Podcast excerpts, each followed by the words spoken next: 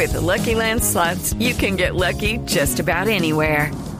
This is your captain speaking. Uh, we've got clear runway and the weather's fine, but we're just going to circle up here a while and uh, get lucky. No, no, nothing like that. It's just these cash prizes add up quick. So I suggest you sit back, keep your tray table upright, and start getting lucky. Play for free at LuckyLandSlots.com. Are you feeling lucky? No purchase necessary. Void where prohibited by law. 18 plus terms and conditions apply. See website for details.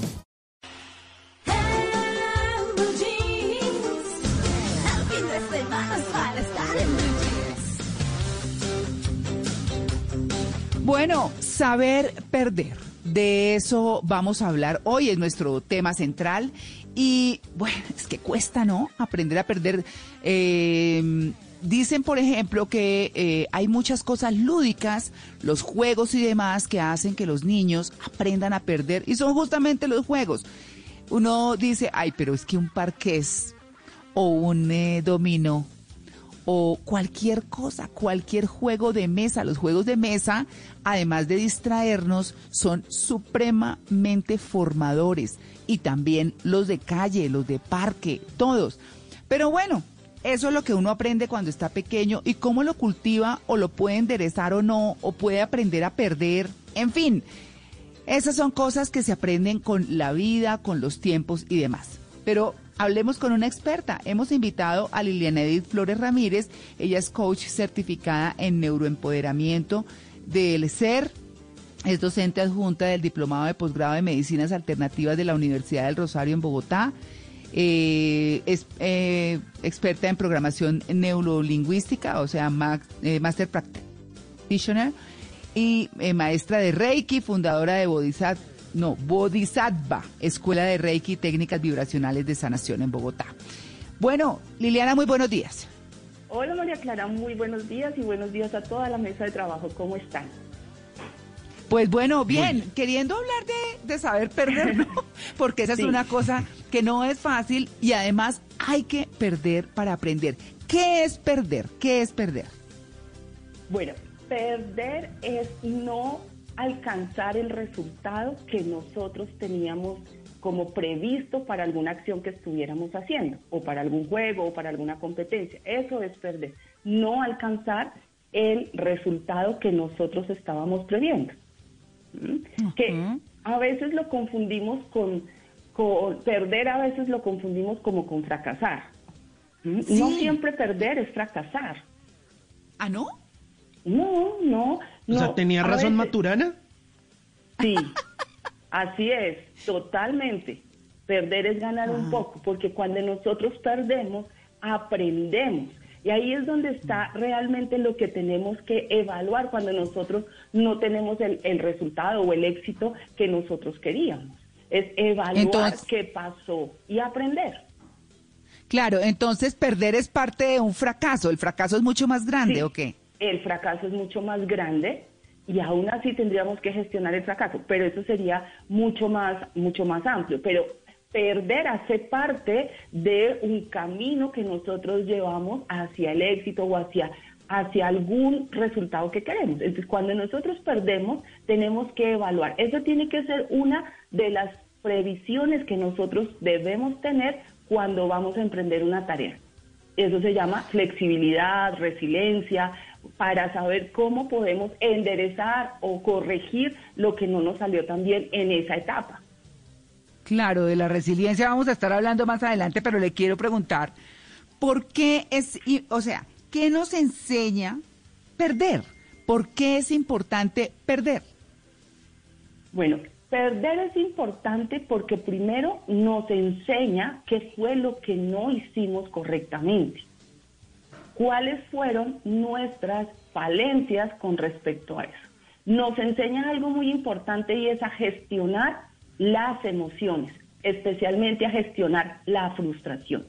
En una vida no es posible no tener pérdidas, pérdidas económicas, pérdidas afectivas, pérdidas mm. de cualquier tipo, son pérdidas que necesitamos gestionar, especialmente la frustración. Y cuando hablamos ya de, una, de, perder con respecto a nuestras metas eh, en la vida, Entonces tenemos que aprender a manejar esa frustración. Si nos quedamos en la frustración, no vamos a lograr salir y, lograr lo que queremos, el éxito, ¿no? O, lo que, o la meta que tenemos. Claro, pero de todas maneras perder eh, es deja un sabor de frustración, porque uno pierde eh, y además es inevitable, es que como, mejor dicho, y ahí sí que, ya que estaba hablando Simón de, de Maturana, que, que, perder es ganar un poco, pues yo cito a Pambelé que es mejor ser rico que pobre, es mejor ganar que perder, pero indiscutiblemente el sabor de frustración va a estar en, en, la, en, en, la boca y uno no puede como que mirar para otro lado porque tiene el saborcito en la boca, ahí lo tiene, ¿no? Y hay que, y hay que saborearlo. No se trata de ignorarlo, de aquí no pasó nada, no, hay que saborear la derrota, hay que saborear la frustración, pero hay que levantarse y decir, bueno, ¿qué es lo que hay que corregir? ¿En dónde me equivoqué yo? o cuáles son mis limitaciones con respecto a eso, porque de eso se trata perder, entender qué fue lo que yo hice, cómo lo hice y hasta dónde yo puedo llegar. Porque también tenemos que tener en cuenta nuestras propias capacidades. Yo, realmente pienso que no hay nada imposible para nadie. O sea, he visto y hemos leído y sabemos de historias de personas que pues nacieron con todo en contra y aún así son unos triunfadores. ¿Pero por qué? Porque se pudieron superar frente a eso, o frente a esas falencias que los hacían, entre comillas, perdedores o con menos facultades para ganar. Sí, ¿qué tan importante es enseñarle a los niños a perder?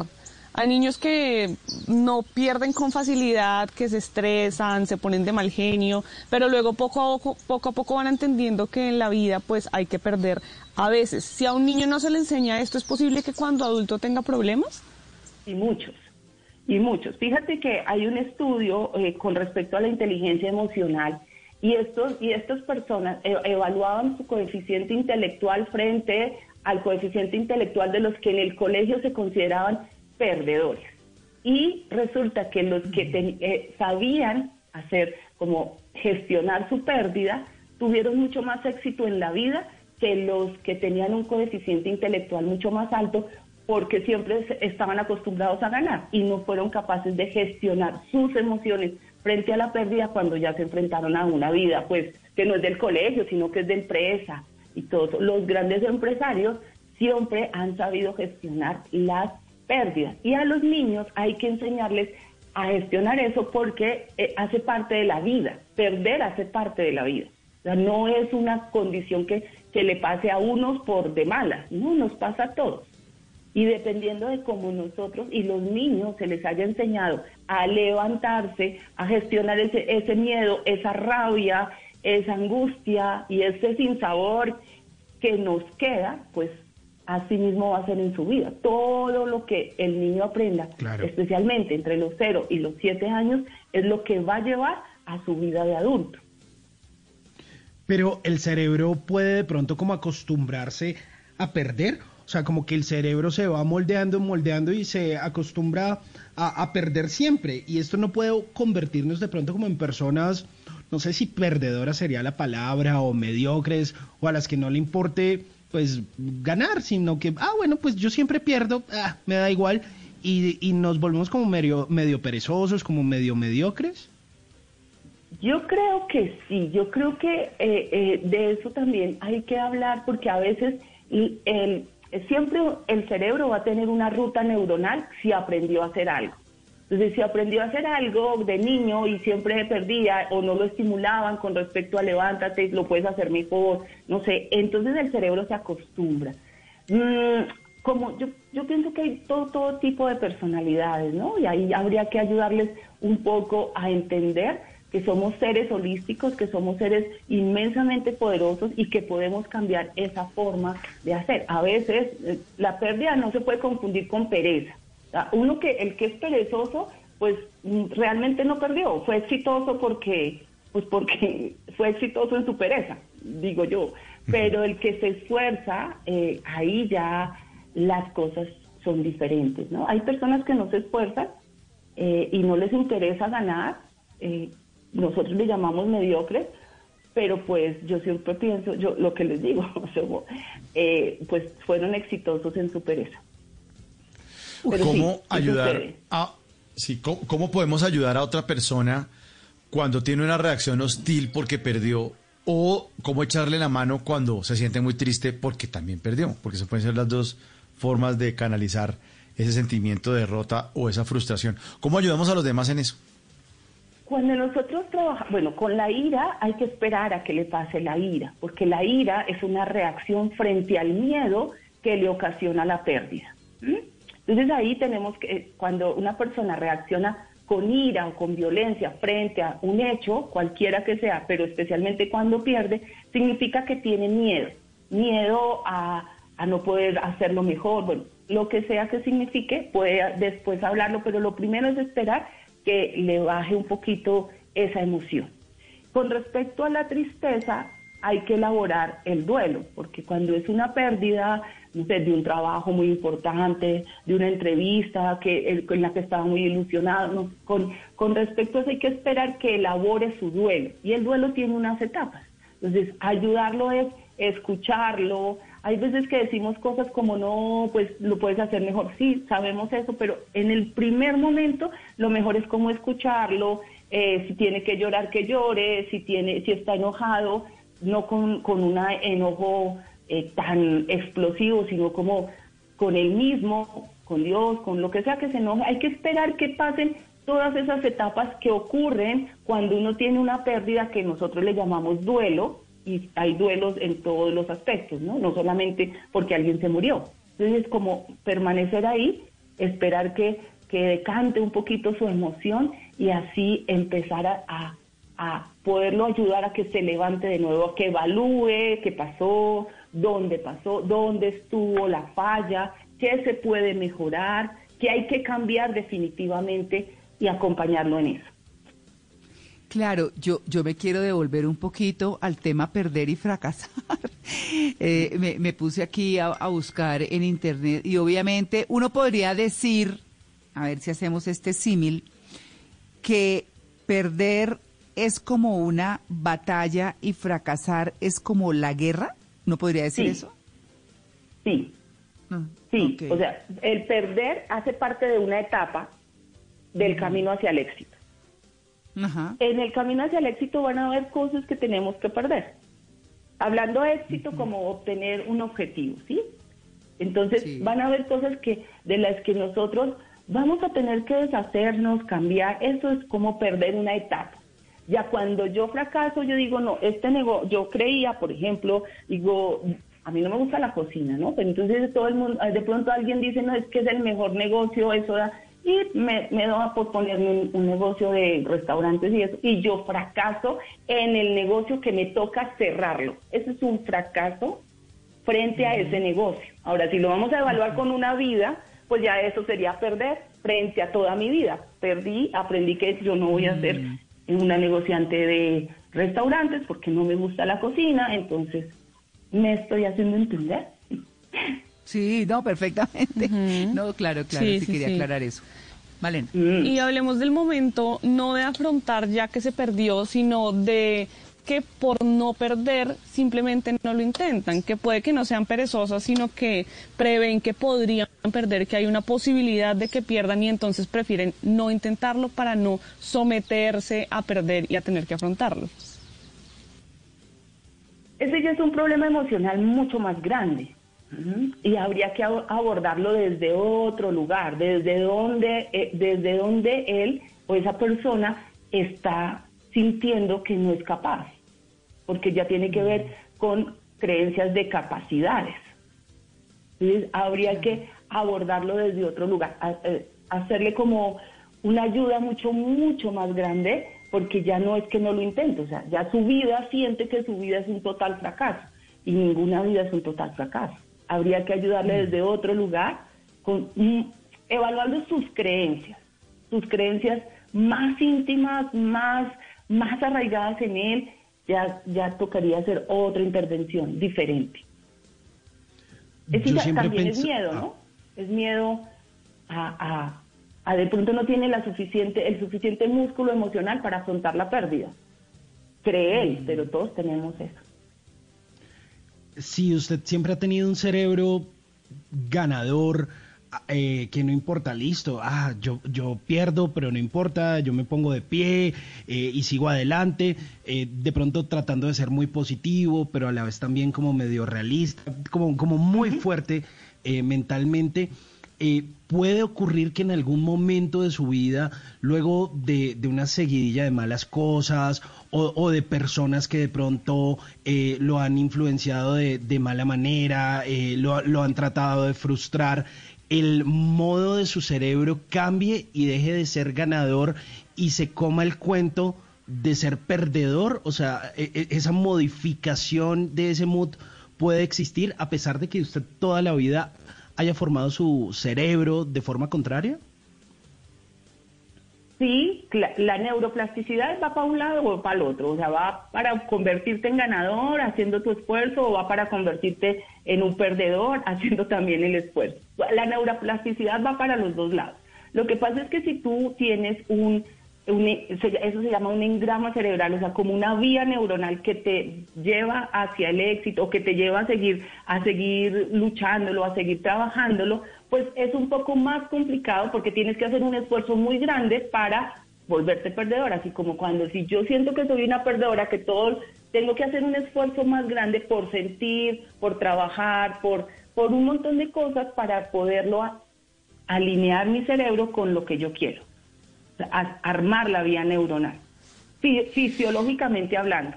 Emocionalmente ya, ya habría que empezar a cambiar sus emociones por lo que tú dices así como, como tenemos emociones positivas que nos llevan hacia arriba, que nos llevan, que nos elevan la frecuencia vibratoria, que nos elevan y nos ayudan a ganar, pues vamos a, tener eh, emociones negativas que nos hunden, ¿no? Que esas se dice que es la ventaja del ser humano, pero a veces no es una ventaja, sino que la usamos como una desventaja, ¿no? Sí, Liliana, eh, toda gran historia de éxito está compuesta por una colección de pequeñas historias de fracasos. a nadie nunca le sale todo en ráfaga. O sea, coja a su artista preferido. Es que el mío es J Balvin. Bueno, pregúntele todo lo que le tocó hacer para llegar, pero ¿cómo acostumbrar al cerebro a que entienda que esto es parte de un proceso? Que simplemente cada derrota es un escalón, que simplemente eso, es tranquilo cerebro, tranquilo hoy, tranquilo, como dice Juan Luis Guerra. Ajá, eso tiene que ver con la fuerza que tiene tu propósito. Cuando tu propósito, cuando lo que tú llevas adentro es para ti una meta máxima y la sientes y la amas profundamente, no, de verdad, no va a haber nada que te detenga. Como sea, lo vas a lograr. Como sea en términos positivos, ¿no? En términos de yo lo voy a lograr. Y todo, yo, yo por ejemplo, yo fui una niña de difícil aprendizaje. Para mí era muy difícil, todavía hay cosas muy difíciles de aprender, pero lo que yo amaba es lo que yo hago. Entonces, no se imaginan todo lo que me toca estudiar. A mí me toca estudiar el doble, me toca trabajar el doble, porque para mí es un poco más complicado. Pero el propósito y la fuerza y el amor con lo que, con lo, de lo que uno sueña es lo que te va a llevar a superar esas pequeñas derrotas. Claro, es que es que hablar de, perder mm, no es fácil. No es fácil porque todos hemos perdido en la vida, pero también a través de esas pérdidas hemos ganado. Yo siento eso. Eh, yo, yo creo que definitivamente cuando uno está enfrentado a situaciones que quisieran, que uno quisiera que fueran distintas, que uno quisiera que tuvieran otros resultados, que uno quisiera ser el mejor en eso y tal vez no lo sea, ¿no? Que es lo más complejo. Entonces, uno quiere, pero no puede, por ejemplo, porque o las circunstancias o porque las mismas características propias de físicas, fisiológicas o mentales o qué sé yo. Entonces, es como donde uno hace una pausa después de varias pérdidas y dice, bueno, pues aquí ya no voy más porque pues no puedo, no puedo con esto y no está mal. E, es como un poco lo que uno tiene que venderse. Es como, como el que quiere ser cantante, pero canta más destemplado que nada. Oiga, pues no cante, ¿cierto? Para el karaoke le toca. Sí, exacto. exacto. para karaoke. Exacto. Dentro de, dentro de todo lo que nosotros tenemos que evaluar son mis capacidades frente a esa meta que yo quiero alcanzar. ¿Cuál, y, Hmm. y hasta dónde con mis capacidades se considera el éxito.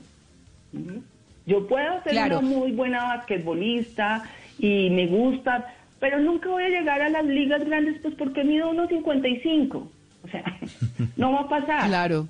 ¿Cierto? Claro. Sin embargo, en mi colegio tra- este, eh, fui una basquetbolista y me gustaba, y, pero y para mí fue el éxito, punto final. O sea, si yo tengo una meta más grande y mis cualidades, mis, lo que tú dices, María Clara, no da, Mm. pues no, no se va a poder y va a ser una constante frustración. Y ahí es donde Ay, yo tengo sí. que tener la capacidad, la resiliencia de decir, ok, voy a escoger una meta que para mí signifique éxito un poquito más acá, porque yo no mido dos metros, punto. Claro. Y los voy a medir. Claro. Yo, como nos quedan tres, cuatro minuticos muy rápidamente, eh, quería preguntarle, Liliana, entonces, ¿cuáles son los pasos para aprender a saber perder o para saber perder y para afrontarlo de una manera constructiva? Porque, pues bueno, en eso está parte de la resiliencia de la que usted habla. Bueno, lo primero es como aceptar las cosas como pasaron, no como debieron pasar, no lo que debía ser, porque eh, mm, ese es un verbo conjugado en tiempo tonto, ¿no? Debería, podría. Sí. Entonces, acepta las cosas como pasaron, porque es inevitable que vayamos a tener una derrota, que nos que sintamos ese sinsabor. Luego, lo, también habría que decir, bueno, vamos a evitar estas reacciones hostiles, especialmente con uno, ¿no? Como yo sí que soy bruta, yo sí que soy boba, mala, bueno, todas esas reacciones hostiles que tenemos frente a nosotros y más bien reconozcamos que esas emociones eh, nos pueden ayudar a eh, como reevaluar el camino. Mm, Claro. Yo pienso que frente a perder es muy importante, María Clara y todos, como evaluar o darle más importancia al proceso.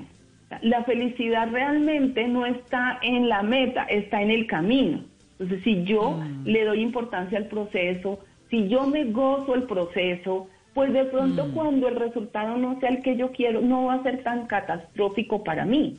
Eso sería una, una emoción muy válida y muy buena para nosotros.